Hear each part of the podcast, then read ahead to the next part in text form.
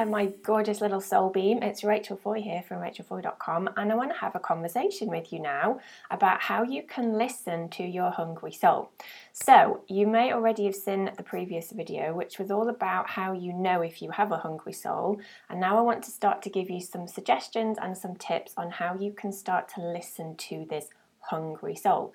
So, the first one is actually the name of this video. It's about listening. So this sounds really, really simple, and actually, some of this stuff is not difficult. It's not overcomplicated. There isn't some secret recipe that you don't know about. Most of this is actually just kind of common sense, but many of us don't do it for whatever reason. The first one is to actually start to listen. So, let me expand on this and give you an idea as to why this is so important.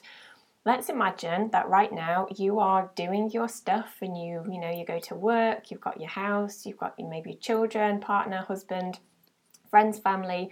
Life is a bit busy and life is a bit manic. And perhaps on top of that, you might think you have food problems. You might obsess about your weight. You might be concerned about how you look. You might believe that you want to drop 10 pounds in order for everything to start somehow feeling better. Now, the first thing that I highly encourage you to do is to just learn to listen. Like, actually listen to yourself.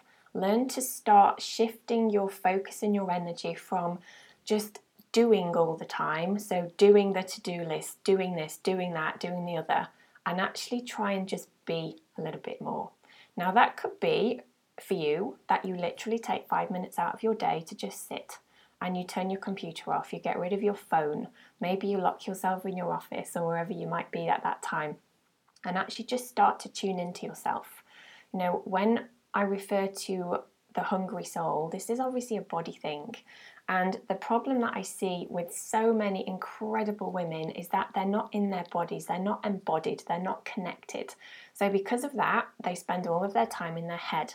Now, if you are in your head, it's impossible to listen to your soul because your head and your soul, they are very separate entities. Of course, they are.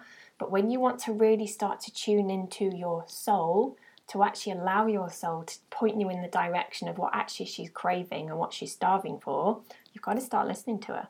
So the first thing is is that it's about listening and something that I try and do myself as much as I can is to just spend a few moments every day to just be and that means reduce distraction. It means to kind of go inside a little bit and to actually try and project my focus from being external, as in, you know, with what I'm doing or with who I am or what I'm doing in that moment, and actually go more inside myself and to just start observing. You know, observing what am I aware of? What am I noticing? What are the things that are there right now that maybe feel uncomfortable or comfortable? Because the more that we can start to listen to ourselves, the more that you are going to gain momentum and clarity in terms of what your hungry soul is actually craving. And with that information, you can then start to feed her. Now, the second thing is actually an extension of that, and it's about following your emotions. Now, I just want to bring in food very quickly. If you struggle with food at the moment and you perhaps turn to food when you're stressed, or maybe you know yourself that you are an emotional eater. You can turn to food when you're overwhelmed, when you feel um, angry, when you feel lonely, when you feel fed up. Beneath that behavior, there is some kind of an emotional trigger. Now, I'm not going to talk too much about emotional eating, although I do want to mention that fundamentally it's not wrong. It's not something that you need to be ashamed of, because if you can look past the food stuff and you can actually focus more on this, and actually try and use those emotional triggers as really powerful information for you to start to recognize, understand, and listen because this is what your hungry soul is bringing up for you. So, the second thing is about following your emotion. If you start to recognize that when you are listening and you're tuning in and you are observing that you feel anxious, what can you do about it? Because that anxiety is not there for no reason whatsoever.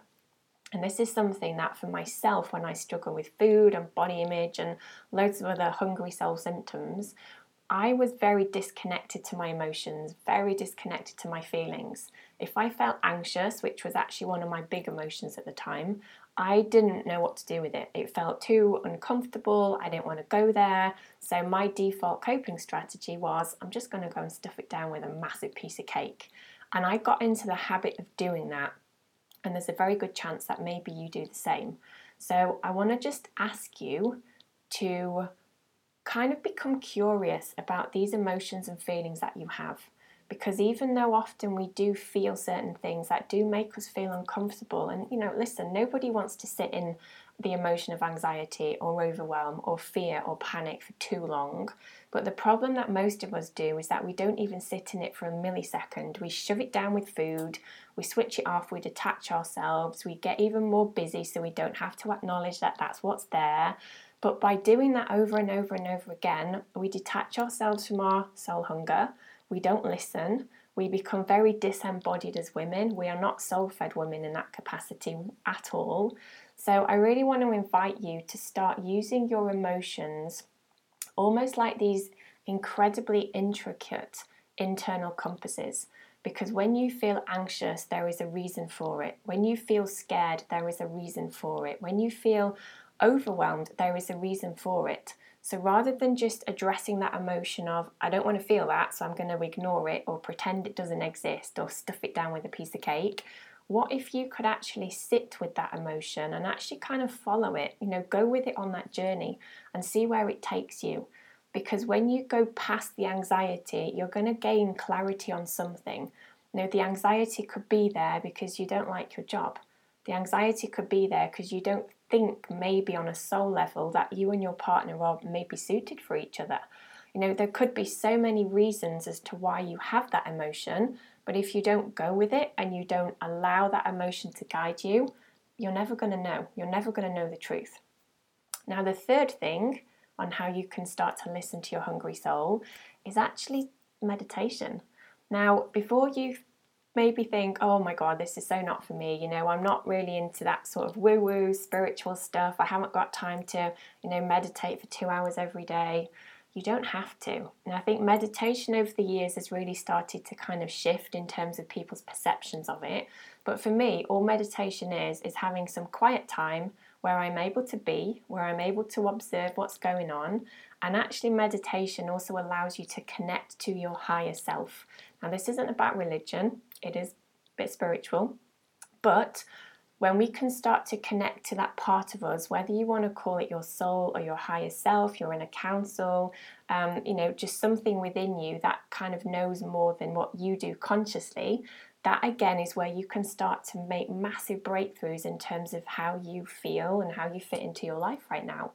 So, meditation is something that if you have not tried it before or you're not maybe you know into that or you don't think you're into that i want to just recommend that maybe you just open yourself up to become curious because the more that you can get into these states of meditation the more that you are going to start to learn how to listen to this hungry soul that's actually whispering to you all the time. But if you're constantly busy and you're constantly doing and you're constantly rushing, you don't have the capacity to tune in or recognize or acknowledge or listen. And without any of those things, you're going to find yourself on this monotonous hamster wheel, which might have now become your life. So, I want to send you um, a little gift about this for meditation. So, if you want to really know how to begin to listen to your hungry soul, if you head over to rachelfoy.com forward slash soul hunger meditation, all one word, you can download a really beautiful meditation that I've recorded for you. It's not very long, you can squeeze it into your world somewhere. I know you can, but I know that it's also going to help you to start listening more, start tuning into those whispers, and actually start to help you listen to your hungry soul. Okay? Have an awesome day wherever you are, and I will catch up with you very, very soon. See you later.